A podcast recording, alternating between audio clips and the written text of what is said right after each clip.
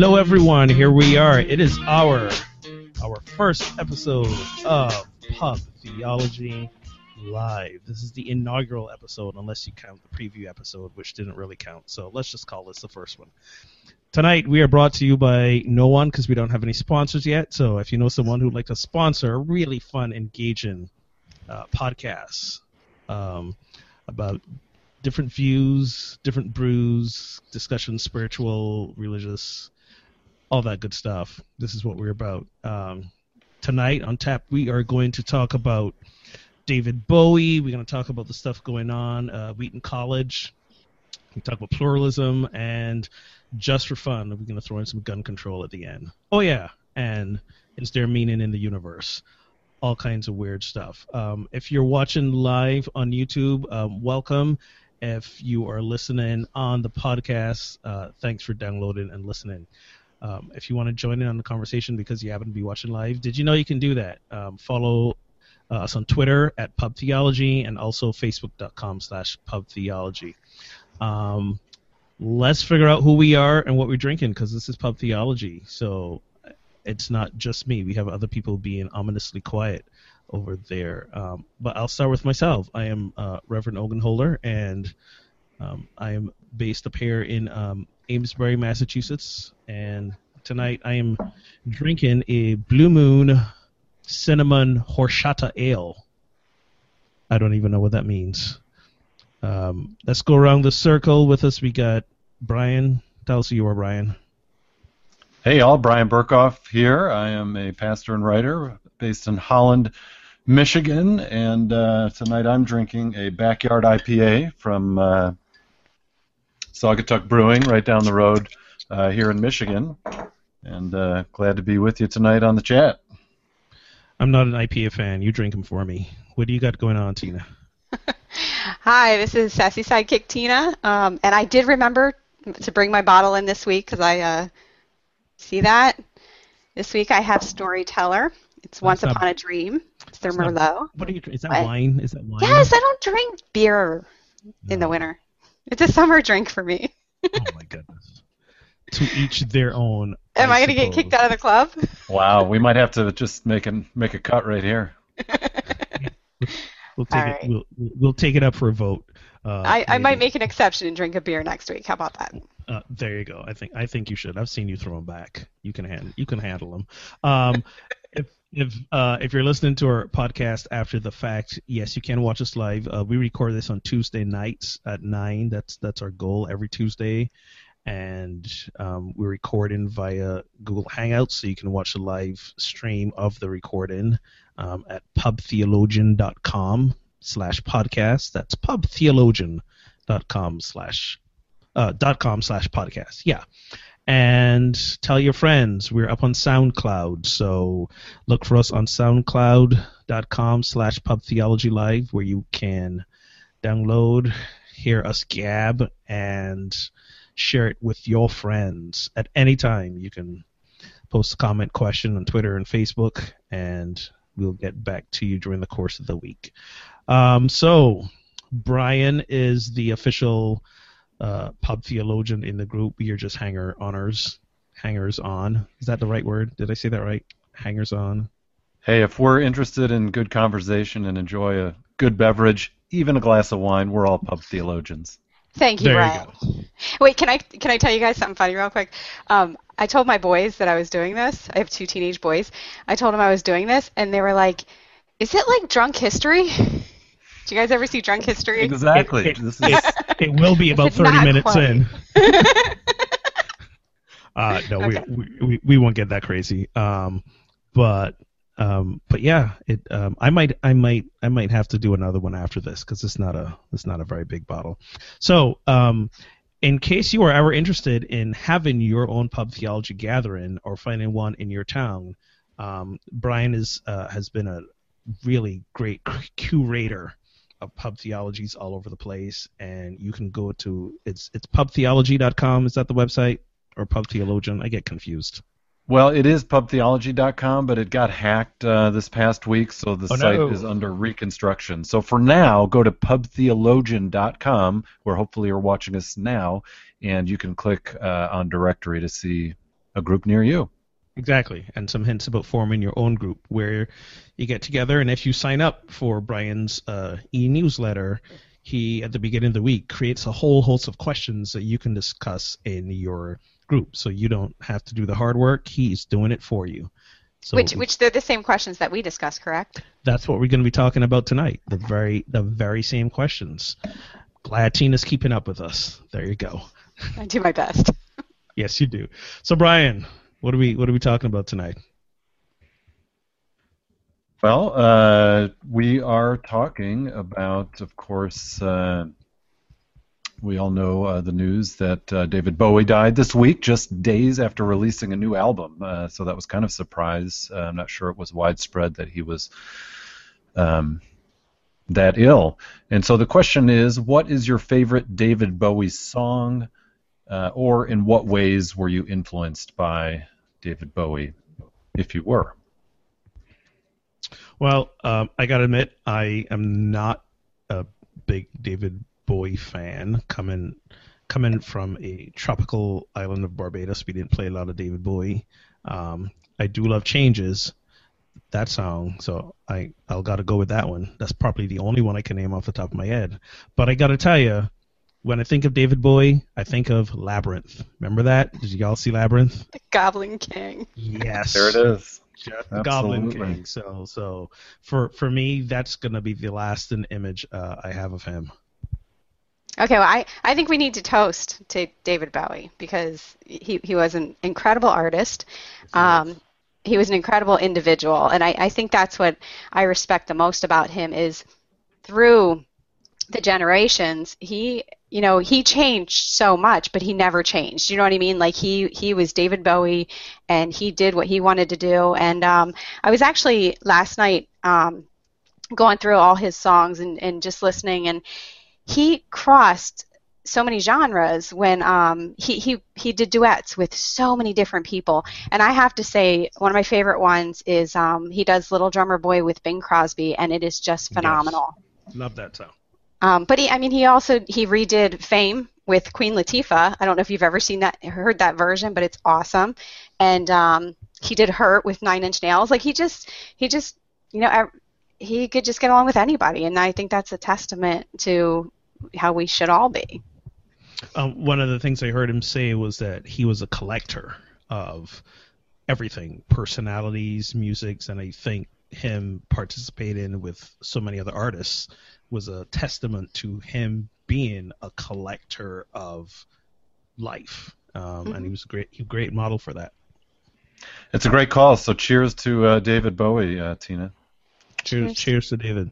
Um, you know what I love about you, Brian, is that you're at home in the comfort of your home. You popped open a bottle of beer and you poured it in a glass. like you are just the consummate classy man, and I'm here chugging from the bottle. What can what? I say? What can I say? A good, a good, me... a good IPA needs a little air to breathe, you know. Oh, excuse me. Oh, you give me no credit that I'm not chugging wine from a bottle. Actually, I was about to give you credit that you weren't chugging uh, from the bottle. so on uh, David Bowie's uh, song that I think everybody knows, even whether they know it's David Bowie or not, uh, "Space Oddity." Uh, which begins ground control to Major Tom. Uh, there was a great uh, line that I thought that almost could have been our intro tonight. It says, uh, or our sign off ground control to Major Tom, commencing countdown, engines on, check ignition, and may God's love be with you. Ooh, I like that. Good stuff, huh? Can we? Can we? You know, what we should do. We should do for next week. We should. We should try to find that sound clip, take up that sound clip, and use it. That'd be cool. So, Brian, how did he influence your life? What do you have to say? Well, some of what you said. Uh, the um, ooh, Adam Gonerman has uh, jumped in on Twitter and says his favorite Bowie song is "Heroes." So thanks, Adam, for joining the uh, joining the chat on Twitter.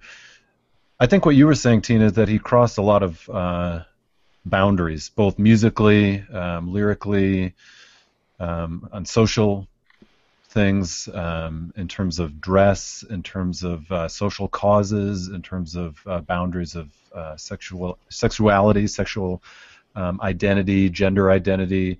Um, so I think Bowie had a, you know, a real profound impact that obviously we're seeing uh, this week with all the reactions to his death. Uh, and to be honest, I wish I had been a bigger fan, but uh, you know, as I look back um, on, as I've been reviewing some of his songs, it's like, oh yeah, that's David Bowie, and mm-hmm. that's a good song. Well, it's not it's not too late to be a fan. Exactly. So start now, and he def- he definitely did he definitely did push us into thinking beyond our comfort zone, even even in his appearances and the different personalities he he took on. De- definitely. And what more could a great artist do than to push you beyond what you currently think? Tis true. Tis true. Exactly. All right. So the only way we're going to get any Twitter reaction tonight is if we put hashtag uh, SOTU or SOTU for State of the Union. So we're gonna, we're going to loop in some folks whether they realize it or not. Yeah, this is see this is this is why we our first hire is going to be like uh, some kind of calendar guru to say no, don't do a show on that night. The president's addressing the nation. The sad thing is, I didn't realize it until uh, like two hours before we were going live. That's pretty pathetic. Oh, that, well, I I realized it this morning, and I I was like, you know what? I don't should should we? I, I was gonna raise the question of should we, you know, change the time? Should we postpone it or or to whatever? But I was in the middle of working out when I had the thought, and by the time I was done, I couldn't even remember my own name because, you know, when I exercise, every everything goes. Um, so I I forgot to mention it, but you know what? It'll be all right. People will listen to us later, just as. or kudos kudos to anyone who's listening to us and taping or recording the. Uh... Yeah, that's not happening. yeah, it's, it's our diehard fans. Uh, our diehard fans are tuning in. We, we we know who you are. There you go. Well, he knows who you are. I have no clue. All right, so uh, moving on to our second topic of the night, uh, and this has gotten some press of late, and that is that um, Wheaton uh, College professor uh, Hawkins uh, was fired by the college for posting a photo of herself wearing a hijab with the caption, I stand in religious solidarity with Muslims because they, like me, a Christian, are people of the book. And, she says, as Pope Francis stated last week, we worship the same God. Well, uh, I think the combination of image plus the phrase we worship the same God is what made uh, the administration and some colleagues nervous there at Wheaton College, an evangelical uh, institution. And so the question is was this a fireable offense? And then, secondly, do Muslims and Christians worship the same God?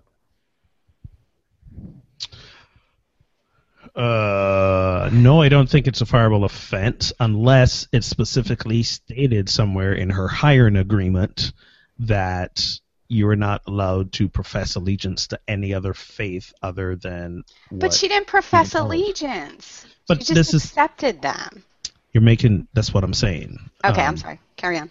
You're not listening, are you? you know, just, that's that's the whole point I'm saying. Um, uh, she didn't profess allegiance. I'm saying un, unless it's in her hiring agreement that says as uh, as an employee of this institution, here's the things you cannot do, and that's one of them then I don't think they kind of really have any grounds per se from a from an employer employee standpoint. And if their question is or or their issue is that she said we worship the same God, well, I mean, you kind of do because we're all, you know, Christianity, uh, Judaism, um, uh, the the Muslim faith, they all they all fall under the Abrahamic tradition. You know, Abraham was was was the father, uh, the instigator, the you know of all of them, um, and and Yahweh was Abraham's God. So no matter how the how the spin-offs have occurred, you know, it's it's the parent. Yeah, I think uh, I think you hit it on the head there in terms of uh, going back to uh, Abraham and uh, the Abrahamic tradition, and that all three of uh, the Abrahamic faiths, Judaism, Christianity, Islam, have that same beginnings, that same uh, commonality, that same root. And the question then is, um, as things develop, uh, you know, Christianity sort of adds a little addendum to Judaism and says, well, God came in the flesh in the person of Jesus and developed a Trinitarian theology. And uh, the Jewish tradition said, well, you know, not really. Um, and you know, that's for you guys, not not for us. And then uh, Muslims, uh, a little bit later, uh, you know, have a prophet and he, they add some stuff on and come with the Quran and um, see Jesus not in any divine sense, but as a prophet. Um, and so there's there's variations on the same foundation. It's like it's like fans of Nutsland and wanting to distance themselves from Dallas. Oh my goodness, I can't believe you wow. went there. Wow. Seriously, Yeah, think okay. about it. So no, okay, but but I, I'm not even going there, Rogan. Um, as Because- as listen, Christians, we, though, wait, we can spin off. We we have. I mean, basically, this is what this is: spinning off into their own thing. But No. because because we've changed, so so because we've come up with new, uh, for lack of a better word, dogma about Christianity or or or or the belief and the message, the prophet has changed in in, in terms of Islam or or whatever. Um, did God change? I don't think God changed in any way, shape, or form. So, so because we've changed the way we have interpreted and understand God in our respective faiths, you know, did God change? Because if God hasn't changed, then yeah, we, we, all still aligning ourselves with the same God. But I, I, I mean, I get what you're saying, but I kind of think it's irrelevant. I mean, like Brian just said, at the heart of Christianity is Jesus, and if Jesus were standing there today, would would he be firing her for this? I mean, would that be his message? Well, if Jesus were here, trust me, he would not be the provost of university. Pretty sure about that. But did you see what I mean? he would be at a wedding making more wine. There you Jesus go. Would be, would be having a good time, not caught up in the administration of things. Can can I read something that you posted today? Who me? Yeah, Okay. it wasn't by you. Oh, Um, then, then so- absolute. Go right ahead. Brian, I don't know if you read it, but um, Ogan had posted its its window on religion. It's reflections on faith by Crystal Saint Marie Lewis, and one paragraph she she wrote just really caught me, and it's kind of the core of Christianity. And you know, I'm not obviously not everybody's like this, but um, I, I feel like it's really at the heart of what's going on here. And it says Christianity largely sees itself as a religion with a mission to convert the unsaved to our way of seeing God, Jesus, and the world. Most of us are trained to think that any interaction with an un with an avowed non-Christian must involve or lead to evangelizing. We are taught to see our non-Christian friends, including those of other religions, as a mission field. They're not people from whom we can learn because they don't have our truth. Instead, they are the prime candidates for being an unsaved friend to church day. Bring an, I'm sorry, bring an unsaved friend church day. We're not taught that we should pray to God for the grace to understand why people choose different religions other than Christianity. Instead, we're taught that we should pray for God to change them into what they are. And I feel like that's what the board of the college is doing. And and I think that's the uh, I mean that's like she said that's the underlying uh, theme I think of evangelism to to convert and uh, in, implicit in that is the idea that we are right and everybody else is not right and here's someone of quote unquote their own saying I am I am voicing um, some form of agreement with, or not even agreement, just just identification with those who we would have labeled as not right. So I can kind of understand why they're upset, but when you think about it, to but their upset is based on again their revision or or how they have chosen to identify, label, put God in a box, put uh, our our belief about God in a box and not willing to accept that anything outside of their box is equally viable. Yeah, uh, I think that's right, and thanks for sharing that uh, that piece by uh, Crystal, uh, Tina. That was helpful, and I think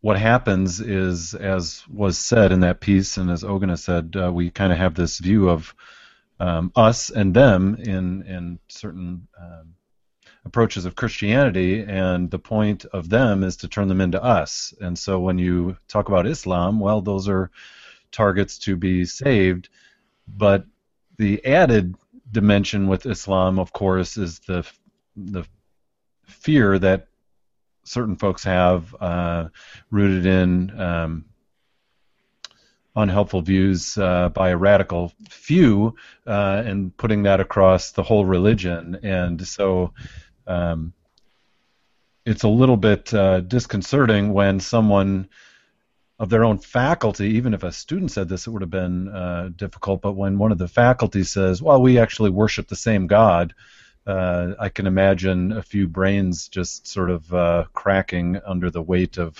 that, and and just feeling like, "What is she saying? She can't say that. She can't say that. That's not true." Without first taking the time for careful reflection on, well, what does it mean to say that? And if we don't worship the same God, why not? And if she thinks we do, why does she say that? Um, and so, unfortunately, I think there was a lot of reaction and not a lot of uh, deep theological thinking that went into this.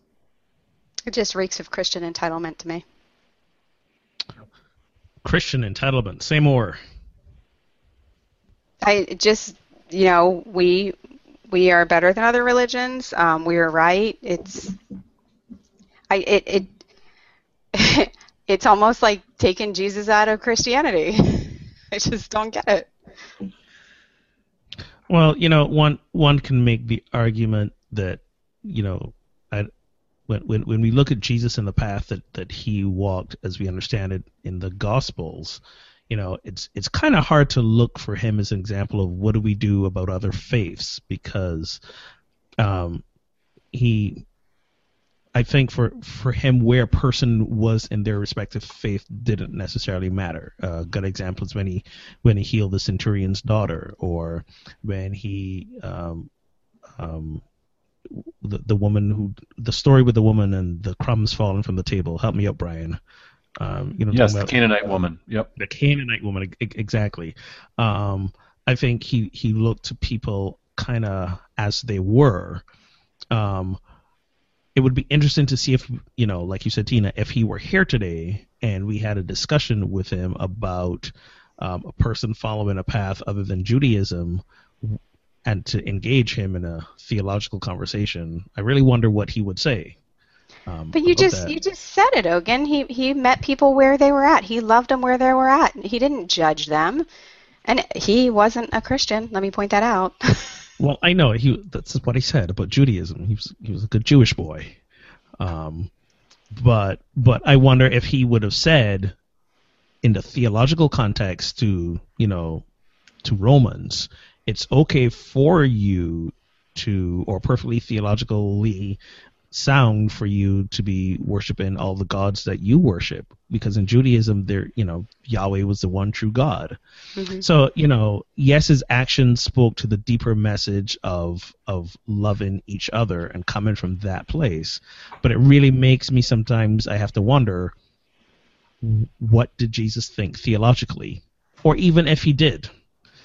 I, I have to assume that he did because he was a good Jewish boy. Well, right. He's exactly in his context. He's, uh, as you said, a, a good Jew, and he uh, belonged to his tradition and uh, espoused his tradition. Uh, in some ways, he was a reformer, if you want to say, um, in terms of, uh, you know, bringing people back to uh, the heart of the law or the Torah, um, or and giving his spin on it, which is not unusual for a, a teacher or a rabbinical figure to do in that era. But yeah, in terms of other other gods, well, that wasn't even much of the conversation. It was uh, calling people to a um, commitment to uh, the God of Israel.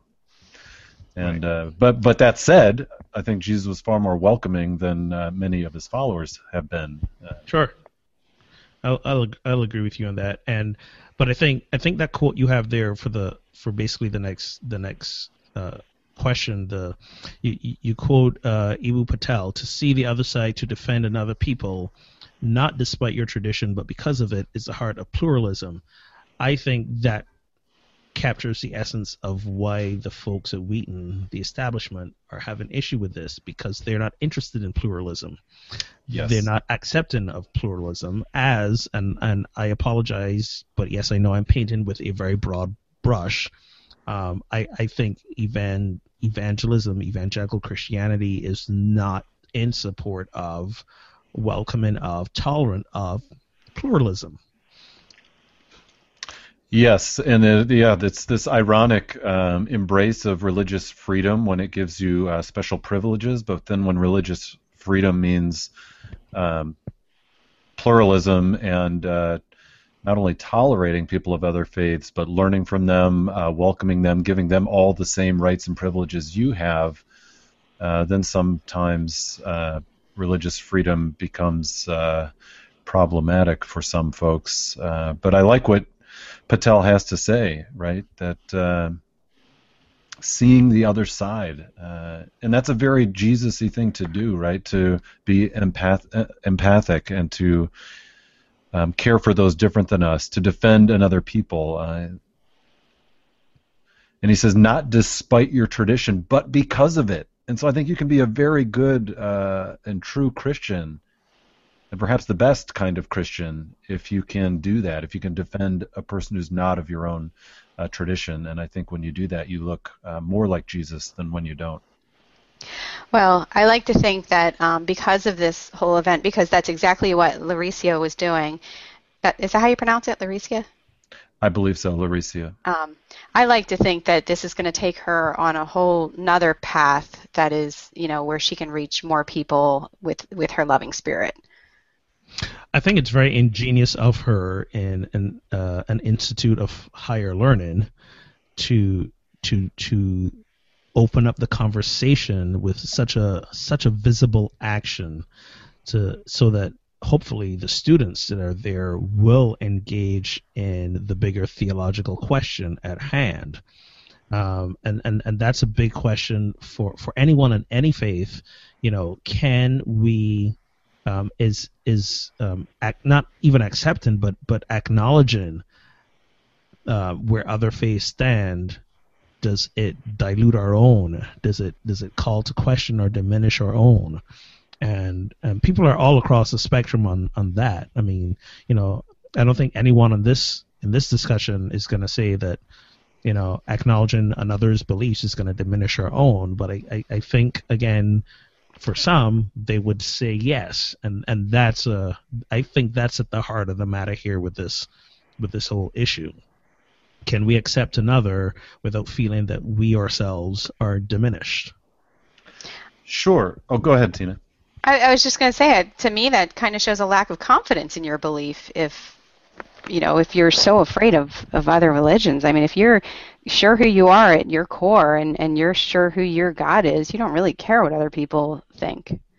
i don't think it's so much fear. I don't uh i don't i don't meet a lot of scared evangelicals.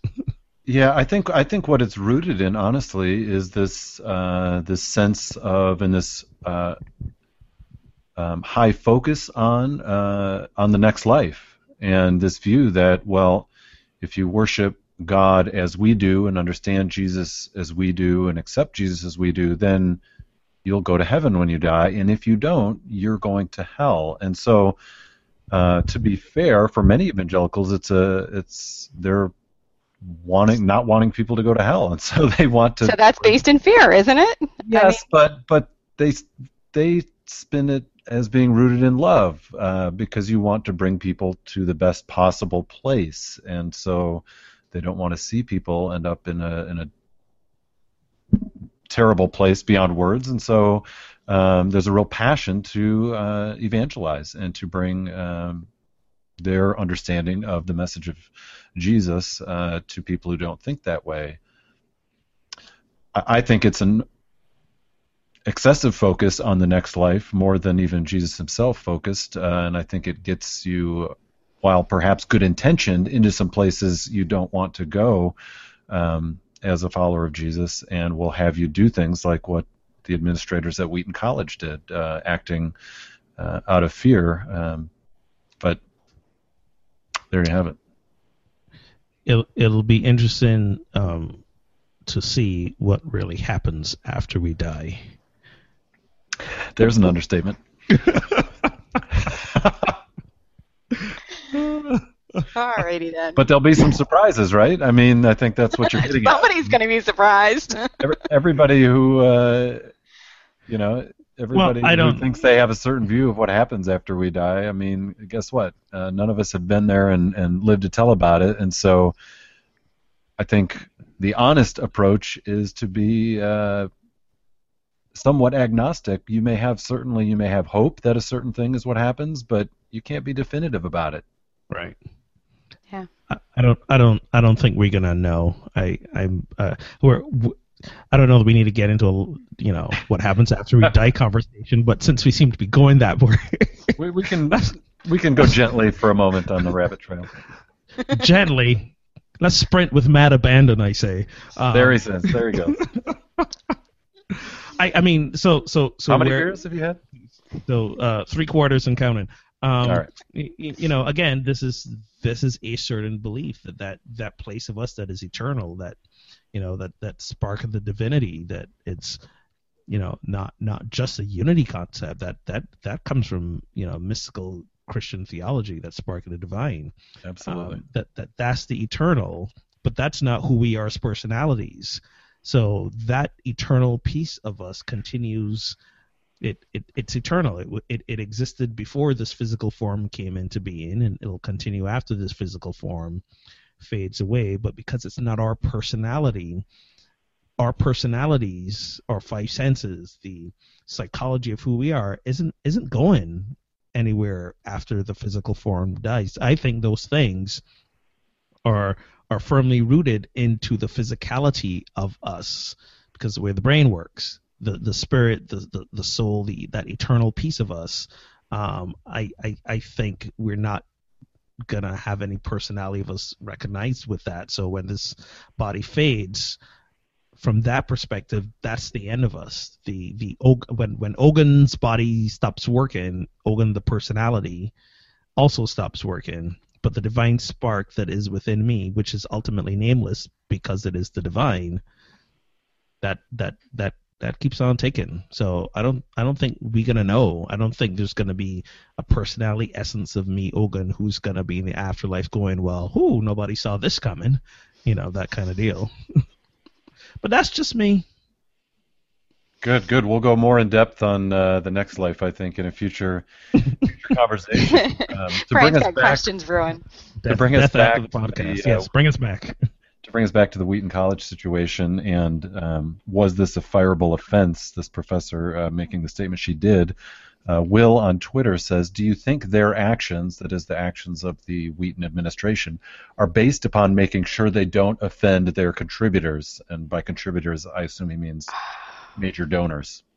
Discuss." Oh, that just kills me. All But, about yeah. the money. All about the money. I, I'm sure that's a piece of it, but I, I think it's I, I, I think it's a, a little deeper than that in terms of as as maybe some of us alluded to.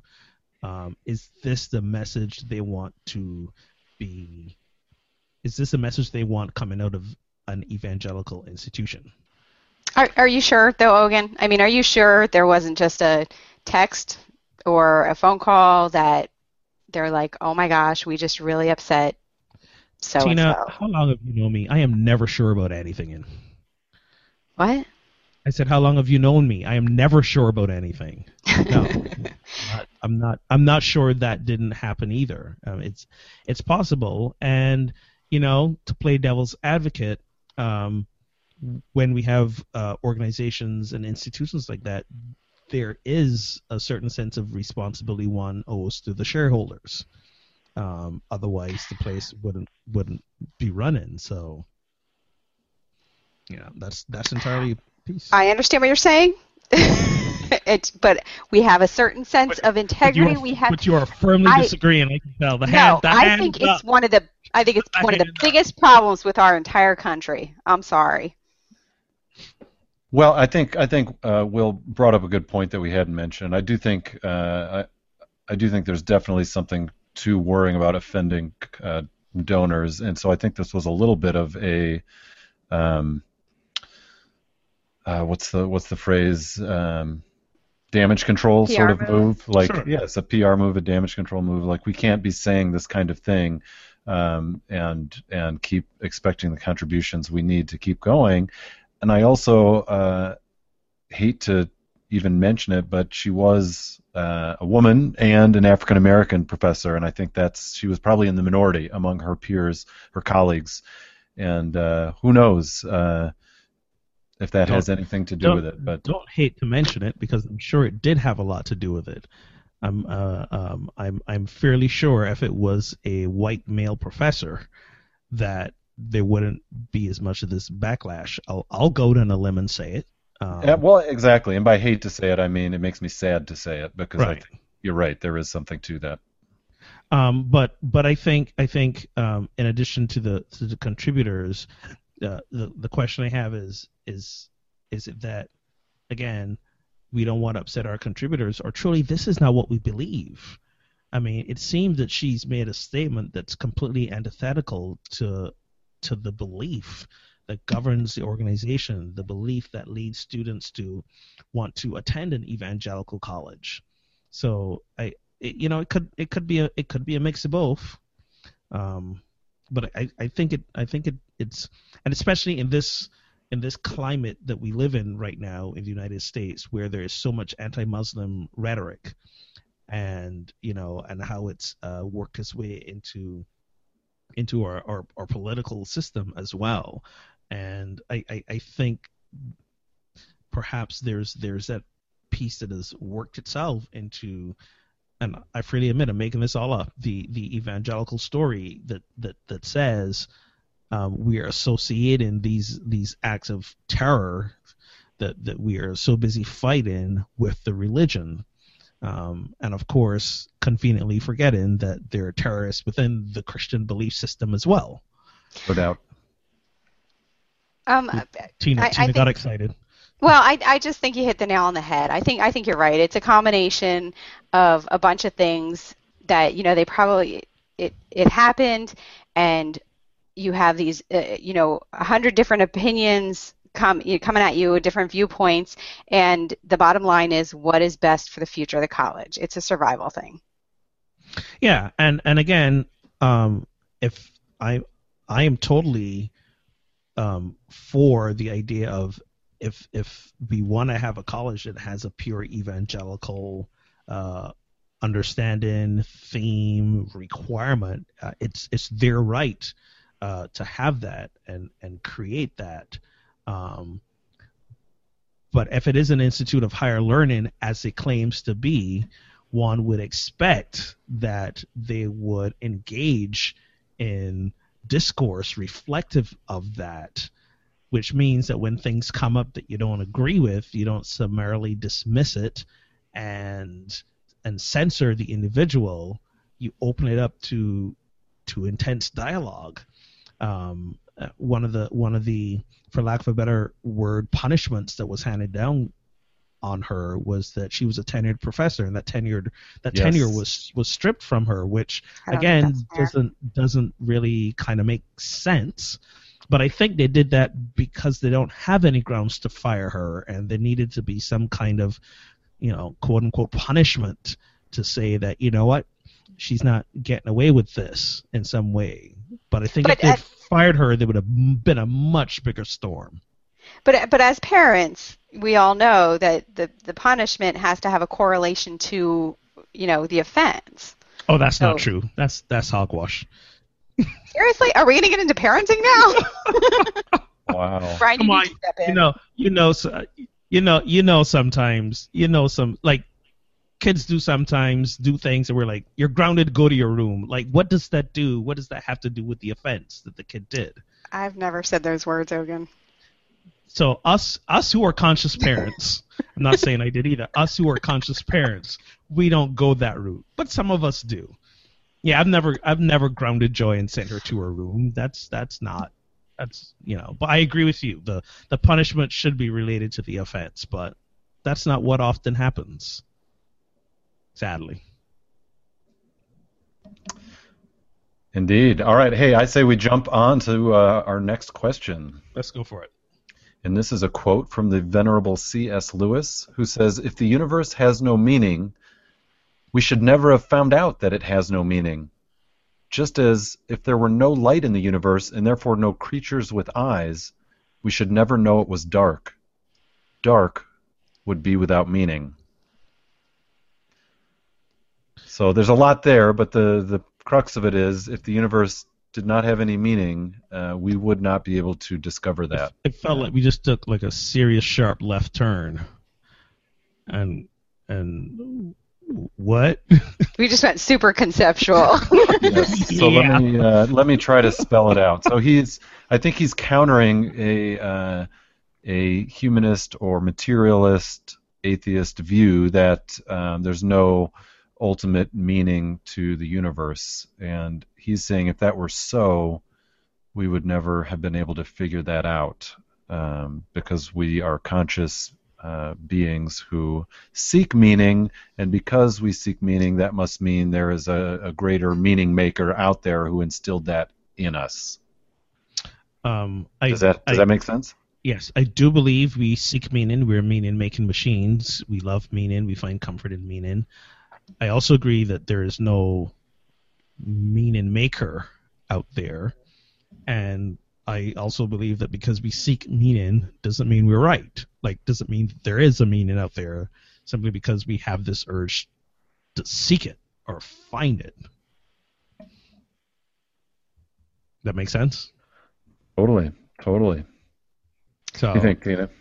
I'm I'm caught on the line. If there were no light in the universe and therefore no creatures with eyes, we should never know it was dark. Like to me, that's the whole duality of our world.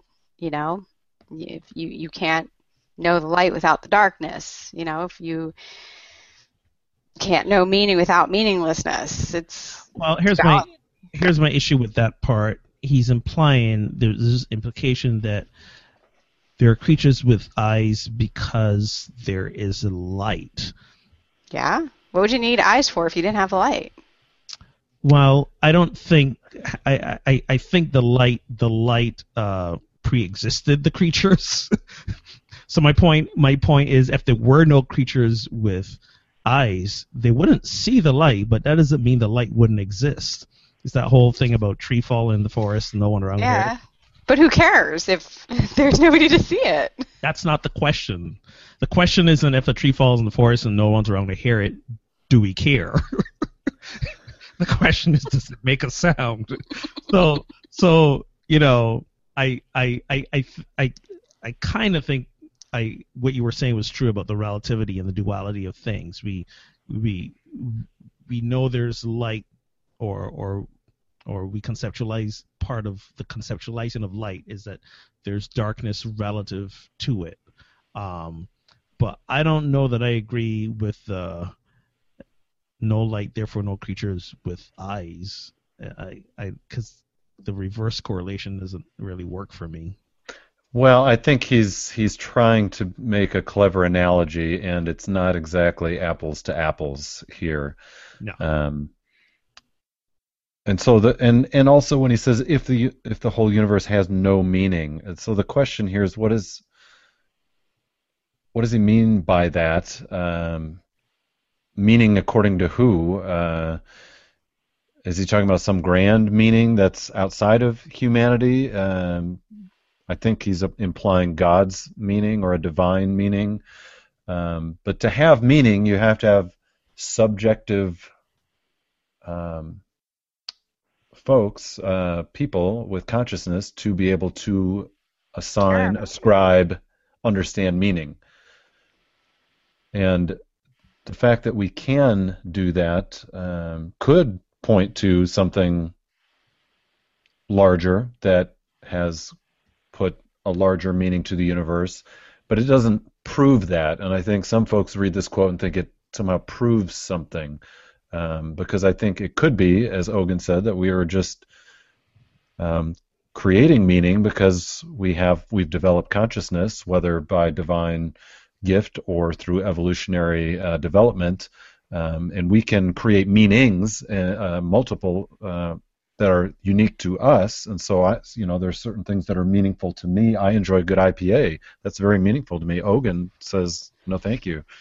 Um, but that doesn't mean his perspective doesn't have meaning and mine does. It's unique to each of us. Uh, that was a silly example, but you get what I'm saying. I think the meaning of this discussion around the meaning of this quote is meaning a little less and less to me. Are, are we submerging into the darkness? definitely the void. I know about the With- darkness, with but, no the- eyes. But, but definitely the the the void. We just got we just got really really esoteric, and I I think the esoteric questions should be attempted at the beginning of Ah, libations, is. not Oh, I agree. Yeah, not- you might not flip that around. not- either at the beginning of libations or after way too many libations. or after way too many, and then such wisdom as the world has never known might come forth. Absolutely. in, in vino veritas, as they say. Um, I have to tell you, I, it didn't occur to me to check my own social media that my friends might be um, calling or texting in. And back with our "What would Jesus do if he were here today?" discussion when we were talking about Wheaton College, um, my friend said if Jesus were here today, he'd be standing in line for a Powerball ticket. oh wow, yes, man. What do you do? You think so? That's No, the kind of he friends I have. No, he would not. No, he No. wouldn't. He'd send one of the disciples. Well, or he could turn he could turn a leaf of a, off a tree into the winning Powerball ticket. There, there you go. There you There, go. there, there you go. That's Um, funny. Thanks, thanks for your friend who's uh, tuning in. Okay, did y'all buy your tickets? Are you guys buying tickets? I did a work pool. Did a work pool. How about you, Bryan? You You know, I found uh, two dollars on the floor the other day when I was um, picking up my socks, and so I thought maybe maybe I'll spend that two dollars. it's a sign. There you go. I know. Exactly. Bryan's gonna win it now. That could be. I actually, I actually. That's his meaning. there you go. What do the, what does this random two dollars mean? It means I get to go play the lottery. exactly. I'm just going to turn this two bucks into a cool 1.5 billion. there you go. That's actually- what Jesus would do. that's what Jesus would do. Exactly. bless it and multiply it. I actually spoke about the lottery in my talk this past Sunday, um, because we were we I was talking about uh, one of one of Unity's basic principles is that idea of creating our experience through the power of our, our, our thoughts and our beliefs, and and often that that finds an interesting correlation into the law of attraction and making things happen in our life, and Mm. um, so so we were I was talking to, I was talking about the lottery, and it was a it was an interesting conversation because I started the talk. I started the talk by saying, uh, "Let's address the elephant in the room. Who's buying lottery tickets?" And it was it was fun to see the hands that went to boldly and the- and the hands that kind of went sheepishly. And I was like, "Don't worry, I'm I'm buying tickets too. And if any of you win, remember tithe where you're spiritually fed." Exactly. So you. exactly. And I'm sure you got a few comments after, like Reverend Ogun, that sermon really hit the jackpot this morning. Exactly. Bingo. oh man, I can tell it's getting late in the conversation here. we got Um, 10 minutes to talk about gun control. And I like how Bryan yeah. waits until the end when we've had a lot of alcohol to talk about gun control. that's the best time for it, I think.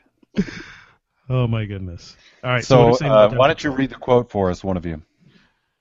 Uh, there is no reason why on the street today a citizen should be carrying loaded weapons. Guns are a ridiculous way to solve problems that have to be solved among people of good will. And this quote is by Ronald Reagan. Wow. Now, did uh, I I I got to be honest, Bryan. Um, so I saw when you posted this a while back, and it was like a you know a picture Firestorm? with with Ronald Reagan. Did he really say this, or is this one of these like you know memes that was created and we don't know if he really actually said it? No, I, well, I did some research, and he said this uh, when he was governor of California, like in uh, 1967, after um, Black Panthers showed up at the uh, state government with with guns. Gotcha. All right. So we are in good authority that he actually said it. I don't know that he would have said this when he was As president, president. I was going to say. but it doesn't matter. He still said biggest it. Weapons. He's still said it. I'm gonna claim it, man. There you go. Go forget for it. Forget context. Pre-presidency Reagan. I, I agree. I agree with the quote wholeheartedly. I mean, there's uh, for me, there's no uh, two ways about it, and you know, it was it was fascinating to see the um, the uproar that ensued when um, President Obama spoke about um, um, using his presidential authority, which was within his right, to simply um, strengthen background checks um, and and people just assumed he was gonna. I mean, the whole eight years he's been president, they've been assuming he's gonna do something crazy to attempt. I don't know, outlawing owning guns, which a president can't do, and he's never tried to do, and he's never been against gun ownership. What he's really been for is that idea of we need better better laws to make sure that the guns are not falling into the hands of people who shouldn't be owning guns. And there's so many loopholes, like gun shows and stuff, where anybody can just walk up and uh, purchase a weapon. And um, for you know, I always invite people who uh, I always invite people to to look at countries like like Australia and some other European countries that have that have um, outlawed gun ownership. You know there are no there are no mass shootings. Crime is uh, gun crimes and homicides are ridiculously low. It's it's i think we have to ask ourselves which is more important the the right to own a gun or the right to live. And for me that's that's kind of essentially what it comes down to Mm. Yeah, that's an interesting view, and a lot of folks uh, highly disagree with you.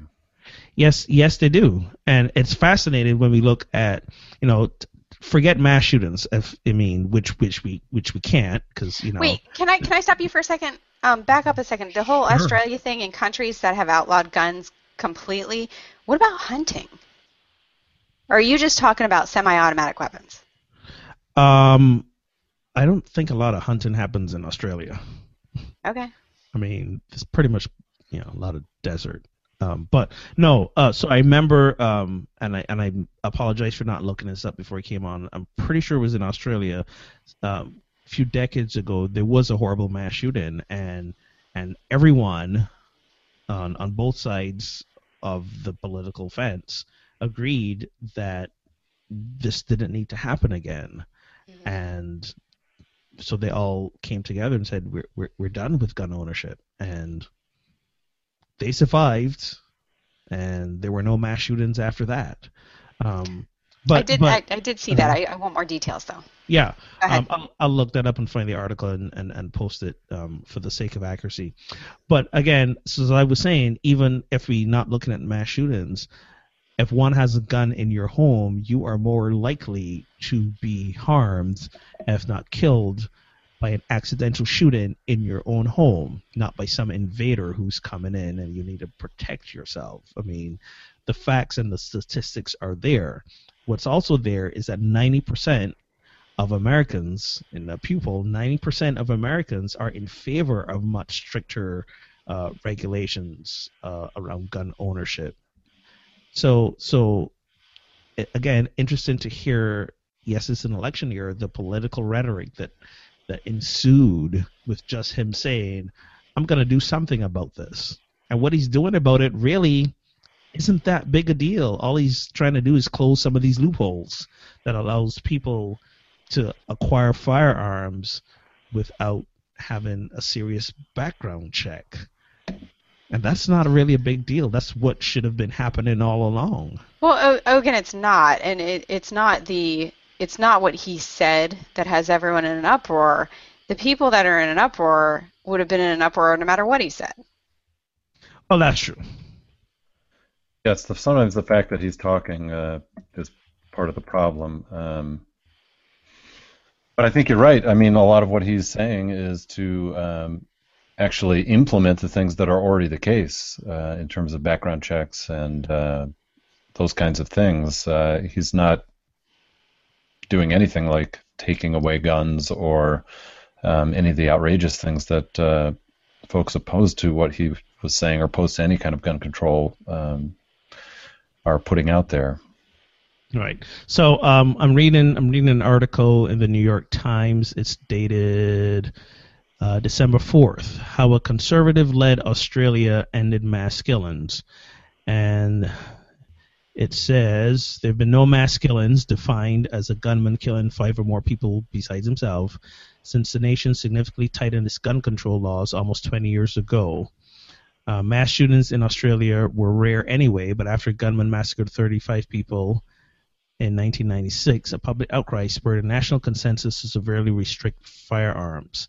The Titan laws were standardized across Australia, more stringent than any of more stringent than those of any state in the United States, including California. So there's a whole article about it. Um, yeah, in there. So if you if you just do a Google search for um, Australia gun control or gun bans, you'll you'll see it. Um,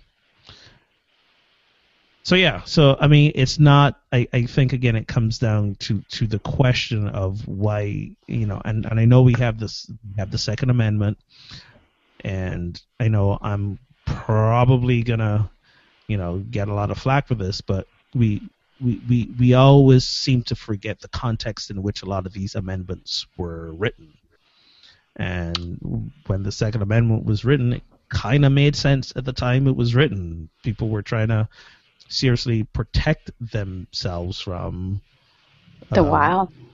Well, not just the wild, but the, the English. The wild. Also, yeah, also, that's right. That's right. I mean, thing it was it was more of a take the law into your own hands um, kind of society.